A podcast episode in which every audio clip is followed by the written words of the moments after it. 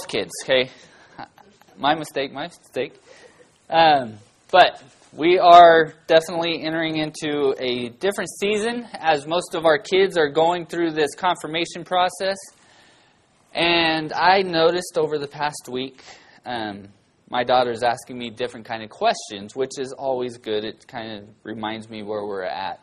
Some of your kids are already 16, 17 years old, and you guys have already been through some of this. So I decided to do a sermon series that will lead us up and through Pentecost about a journey of faith with Messiah. And today's message um, is identifying our sinful nature because we all have that. We still struggle with it, even though we may have Messiah in our life. We struggle in the flesh itself.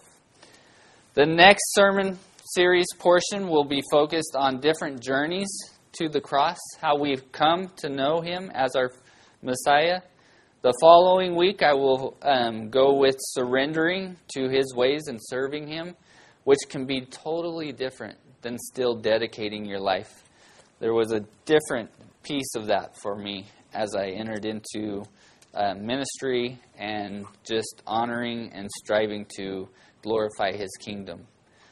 Um, and then finally, I'll get in at Pentecost about how the Spirit works within us and the biblical transitions and maturing in the faith and how we need that Spirit. But today I focus on identifying our sinful nature. Our kids are growing up in homes that are Christian based, a lot like what I grew up in as well. And so I knew that I was better, I was trying to do better than most and a lot of times in life itself, people will tell us, well, you're a good person, you're going to go to heaven. But what's the scripture say about that? If you're a good person, do you get to go to heaven just because? I don't know. But the first person that you should always turn to in the scripture, whenever, as you're getting into it, I want you guys to start to take this faith on as your own. Don't do it because your parents told you to. There's a lot of other religions out there. You may go to one of those. You can talk to your parents about one of those. I was just talking to a senior pastor who helped start several churches in Orange County and LA, and he comes from Thailand.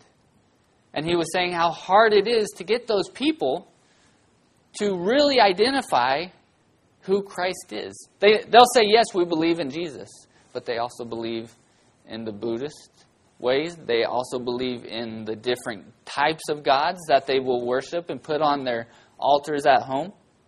So we have to go through the scriptures. We encourage you as our kids to start to struggle with them. And so, one way that I want you to do that is really to look at what Jesus says. And to back up just a little bit, I was talking to Rebecca. I'm not going to put you through, hey, look at this scripture and this passage, and I'll have you go back and forth and we'll do Bible drills. What I'll do is I'll take you through these passages, okay? What's Jesus say? Is there a heaven or is there a hell? We believe there is, because in Matthew 10, it tells us that Jesus himself identifies in verse 28 it says, Do not fear those who kill the body, but are unable to kill the soul. Are you supposed to fear any other man on this earth or woman? Can they kill your soul? Absolutely not. But rather fear him who is unable or who is able to destroy both soul and body in hell. Okay? That's the Word of God. That is what Jesus himself identifies. So there's several different things in this passage. He says, obviously, there is a hell. There is a place that he ascends to after he rises from the dead on that 40th day. We're in between that piece, right? He rose from the dead. He witnessed the people for 40 days. But here, he identifies that yes, there is a possibility of losing your soul and your body. Let me ask you this. We know there's Satan and the demons. They can kill both body and soul if they get you off the right trajectory, which is following Christ. But who else can get you to go that direction? I would encourage you guys to go home and look in a mirror. Only you yourself. Your parents have some probability of being able to get you on the wrong trajectory, but at the end, when you're standing before God, the only person that you can blame other than Satan would be the person standing in that mirror. Okay? As my aunt and uncle have always taught me, take what we teach you, the good, throw out the bad. We tried our best. It's never going to be good enough because we're not perfect. You guys, honestly, you who are growing up in the church, should be a reflection of what we're trying to become and become even better than we are. I can tell you right now, my daughters have made me a better person because I see the reflection in what they do in me. And so so we know that Satan and ourselves that that's who can condemn us to hell for all eternity. Now, how does how do we do better? Well, let me tell you. We look over to Exodus 32, and that's where if you guys want to look with me, I'll get to Romans in a little bit. but Exodus 32 is Moses. Now, before I get there, I'm going to change some of this up so I can show you. You guys all the adults know I like to have things to show you show you and get my examples around, right?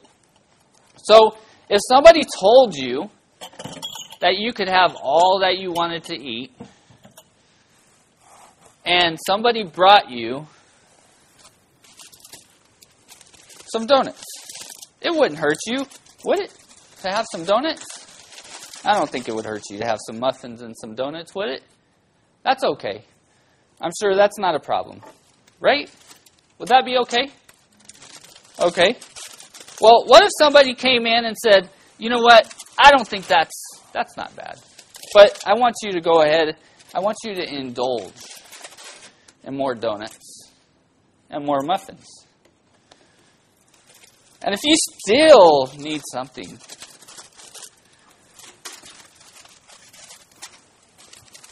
I have some cookies. Okay? You like this. But these are a little bit more muffins because I know everybody loves blueberry. Do you see what's going on here? Am I taking you down a path of healthiness? Because what I really want you to do, this is what Satan will do to you.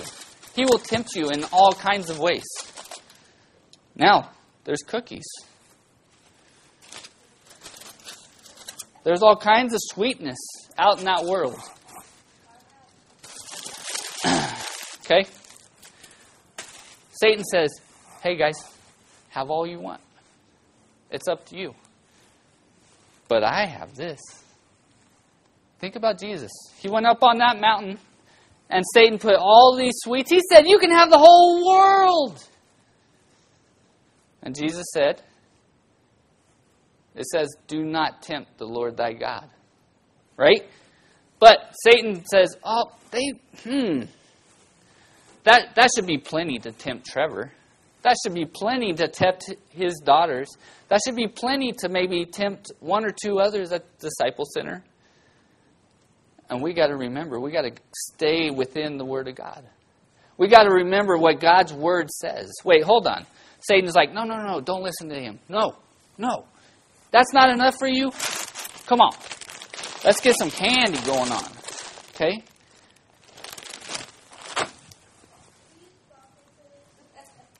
Oh, you want some broccoli thrown in there? Something healthy? You see, Satan will tempt us in all these different ways in the world. But Jesus says, who's going to send us to hell? Possibly Satan tempting us, possibly ourselves if we take go down this path. I'm not saying these are bad, but would one just do? We got to learn how to control those impulses. Okay, in Exodus 32, let me set the stage here. Moses had only been gone for 40 days. They didn't have the Ten Commandments yet.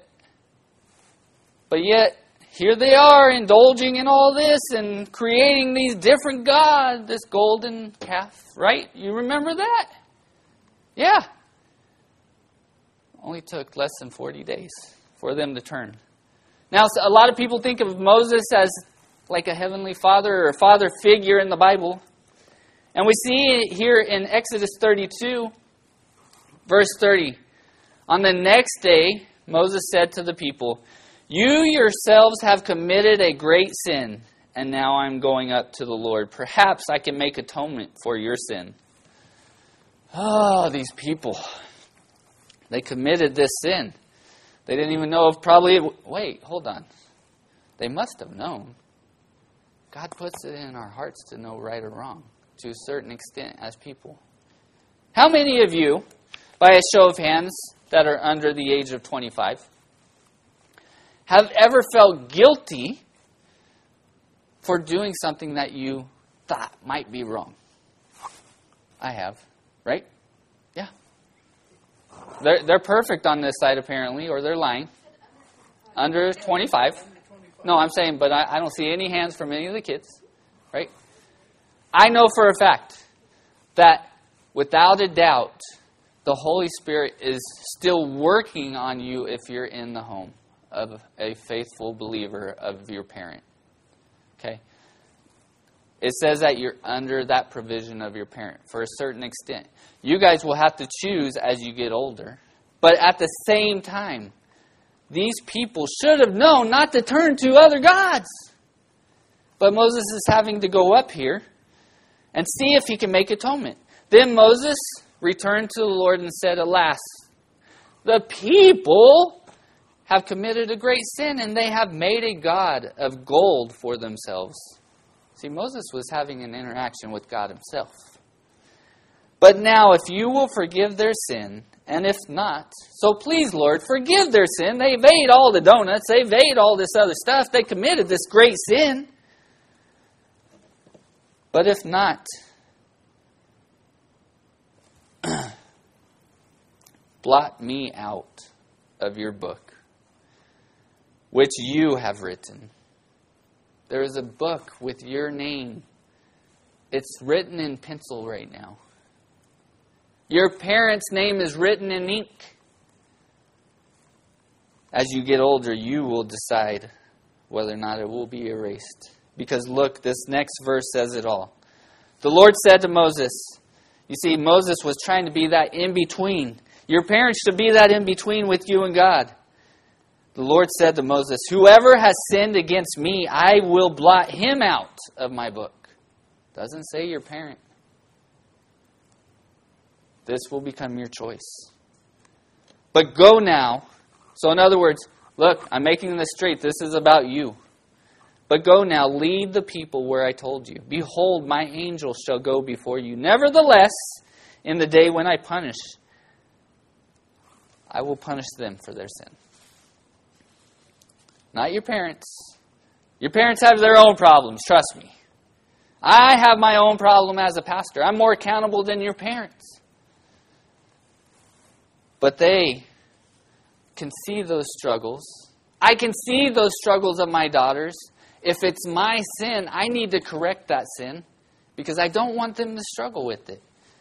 But what it what does it say right there? It says that Moses, I'll deal with them as it comes. And I will hold them accountable, not you. And I will blot them out if they don't turn to me. Thank God there is a Savior that can change everything. And I'll get to that next week. But that's still our hope this week, no matter what happens. So, we're going to go through some of the things that tells us, hey, maybe you eat one of these and maybe one of those. But if I eat three of these and five of these, am I going to get tummy ache? Probably. I'm definitely not going to feel good in about an hour. It may taste really good at the moment. Do you guys get that? It tastes really good at the moment. Man, my desires, it's all about that.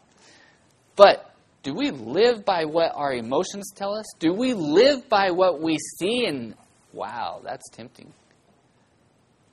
No, we live by what God says. And God tells us, I love this passage in Exodus 20 because it lays it out for us. I was just listening to some pastors this week talk about how the Ten Commandments help guide us. There's 613 commandments that help guide us. It's good to get into these 10 because they kind of branch off into the 613. But did you know there's not just you shall not, you shall not.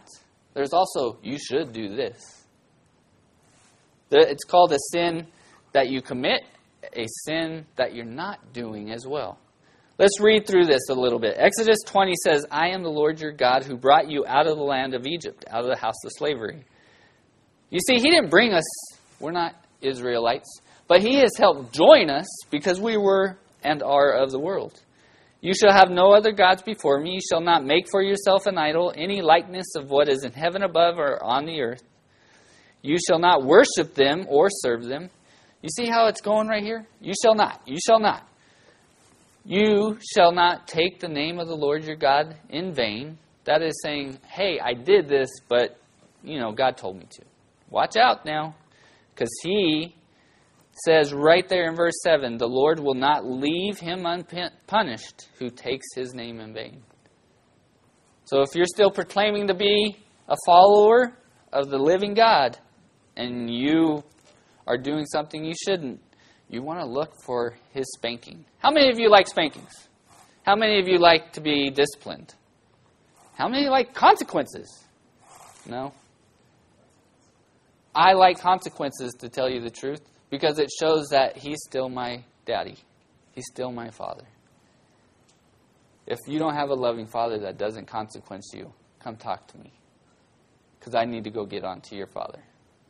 I need to go get on to your parent because we love you so much that we make sure you stay within those boundaries. Okay? Remember what I just said? You shall not eat all these donuts. You shall not eat all these muffins. You shall not eat all this because I know it will hurt you. But what else did I say? Re- there's sins of o- omission as well. And it says, remember the Sabbath day to keep it holy. Hmm. Interesting. Six days you shall labor and do no work. We just read this a little bit earlier. The next one, another one. You shall honor your father and your mother. That is a blessing. There's so many blessings if you follow what God says. It will, you will have a longer life if you follow what God says. What you do, what you shouldn't do. Okay? Now, does this all go away once you become a believer? What, Once you follow Christ? I wish I could say it would. but let's let's go over here to Matthew 25 31 to 46. This is where Jesus he gives a great parable and he's talking about helping those in need. Those who help are blessed and those who enter into think they're going to heaven, what, what do you think happens if they didn't help other people in need? You get to heaven, and Jesus may say, Wait, you didn't help anybody. You didn't do what I said. Help those in need. Pray for those who are struggling. If you have the means to help them, help them. Jesus here uses this, and it says Matthew 25, 31 through 46. Make sure I'm in the right one. 31. When the Son of Man comes in his glory, and all the angels with him, then he will sit on the glorious throne. All the nations will be gathered before him. You're part of the nations. You're part of the California nation. Part of the United States nation, right? We're part of the Gentiles. All the nations will be gathered to him. He will separate them from one another as a shepherd separates the sheep from the goats, he will put sheep on his right and the goats on the left. Which one you you like that verse? You want to be known as sheep or goats? Which one do you want to be? You want to be sheep? You want to be the goat. I kind of want to be the sheep in this passage, let me tell you. Then the king will say to those on his right, Come, you who are blessed of my Father, inherit the kingdom prepared for you for the foundation of the world. For I was hungry, and you gave me something to eat. I was thirsty, and you gave me something to drink. I was a stranger, and you invited me in. Naked, and you clothed me. I haven't seen people running around naked. Have you guys seen people running around naked? I haven't seen that. But if they were, I should probably give them some clothes, don't you think? That would probably be good. I was sick, and you visited me. I was in prison, and you came to me. Now, we don't do that here, but there are prison ministries out there. God can work on somebody's heart and their soul and want to go behind those locked gates and to witness to those in prison. Then the righteous will answer him Lord, when did we see you hungry, or feed you, or th- thirsty, and give you something to drink? This is a humble attitude. Lord, when did we do this? We didn't see you. We may have seen the guy on the street. We may have seen the woman over here, and we helped them, but we didn't see you. When did we see you sick or in prison and come to you? The king will answer to say to them, Truly I say to you, to the extent you did it to one of these brothers of mine, even the least of them, you did it to me. Then he will also say to those on his left, Get this. So, if you're not helping those, depart from me, accursed ones, into the eternal fire, which has been prepared for the devil and his angels. For I was hungry, and you gave me nothing to eat. I was thirsty, and you gave me nothing to drink. Listen. After you eat all these, don't you think you're going to want something to drink? And if you're parched and you're like, Pastor Trevor, uh, I'm thirsty. You think I'm not going to try to find some water, some milk? I want these with milk. I don't know about you guys. I want this with milk. Chocolate chip and milk, right? And if I have that milk, I'll give you the milk. But all, if all I have is water, I'll give you water. But you gave me nothing to eat. I was thirsty, and you gave me nothing to drink. I was a stranger, and you did not invite me in. Naked, and you did not clothe me. Sick and in prison, and you did not visit me. Then they themselves also will answer, Lord, when did we see you hungry, or thirsty, or a stranger, or naked, sick, or in prison? Did not take care of you. When did we do that? He will answer them, Truly I say to you, to the extent that you did not do it to one of the least of these, you did not do it to me. These will go away into eternal punishment but the righteous into eternal life. Another reason I know that hell and heaven are real is because this passage points to that. Many, many other passages also point to that.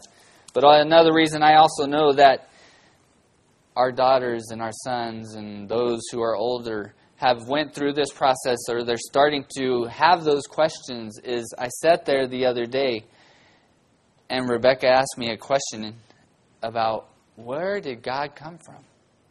Right? Where does does he have a father and a mother? I said, No, he just always has been. Some of these questions will never be answered. They're great questions because I've often asked them myself. Just like, what's eternity? That's a hard one. Forever and ever. If somebody says they have an answer for you, send them my way. I'd love to talk to them because that is hard to fathom. You see, these questions start to show that you are maturing, not just in your mind, but also in your faith, because you're struggling with them, just as many of us have also struggled through the years. So we have the Torah that helps to guide and direct us. We have these passages of Scripture that show us what we should be doing. But do they really go away? We're going to turn over to Romans 7. I don't want to go too much longer. But what I want you as young people in this church to see and to notice is Paul's already a follower of Christ. Paul's struggling in the flesh. There is a sense in the flesh. You guys have done pretty good so far today to not run up here and get this stuff. Right? because you know it's not appropriate. But right after service, I'm going to put it out there and you guys can have some. Is that good? Yes. I, people are still awake. I love this. I'm going to have you guys in here every time I preach because I can I get that facial reaction. I get this, yeah, I just need to bring sweets. Is that what it is? okay. My own daughter. Yes, bring sweets. I triggered you. Okay. You're already salivating. I love this. You're salivating for the Word of God, aren't you? Not for the donuts or the goodies. All right. Romans chapter 7. My paper got lost. Oh, there go the jingles. Two, three. A portion of it is gone, but that's okay. We, I'll only go an extra half an hour. No, I won't do that. No, we'll be at lunch here in a little while. All right. Therefore, my brethren, you also were made to die to the law through the body of Christ, so that you might be joined to another, to him who was raised from the dead, in order that we might bear fruit for God. Pick up on this as I read this, younger ones. He's struggling in the flesh to go back and forth. His mind and his soul are trying to go for God. They want to do one thing, but the flesh and his mouth are wanting what's going on here on earth. For while we were in the flesh, the sinful passions which were aroused by the law were at work in the members of our body, bearing fruit for death. You see, he's saying here, I desire to do away with what my flesh wants. I desire to fast for God and pray for these people, but the devil keeps putting these donuts and everything in front of me. Right? Paul's telling us right there. He's struggling with this. But now we have been released from the law. Having died to that by which we were bound, so that we serve in the newness of the Spirit and not in the oldness of the letter. We shall, what shall we say then? What shall we say then? Is the Torah sin? Is the book that God has given us sin? Paul says, May it never be. On the contrary, I would not have come to know sin except through the Torah. I would have not I would not have known about coveting unless the Torah had not said it. You see, a lot of times we don't know what's sin but we have to read what God's Word says about that piece. So we see it here. God's Word says, You shall not covet. Hmm.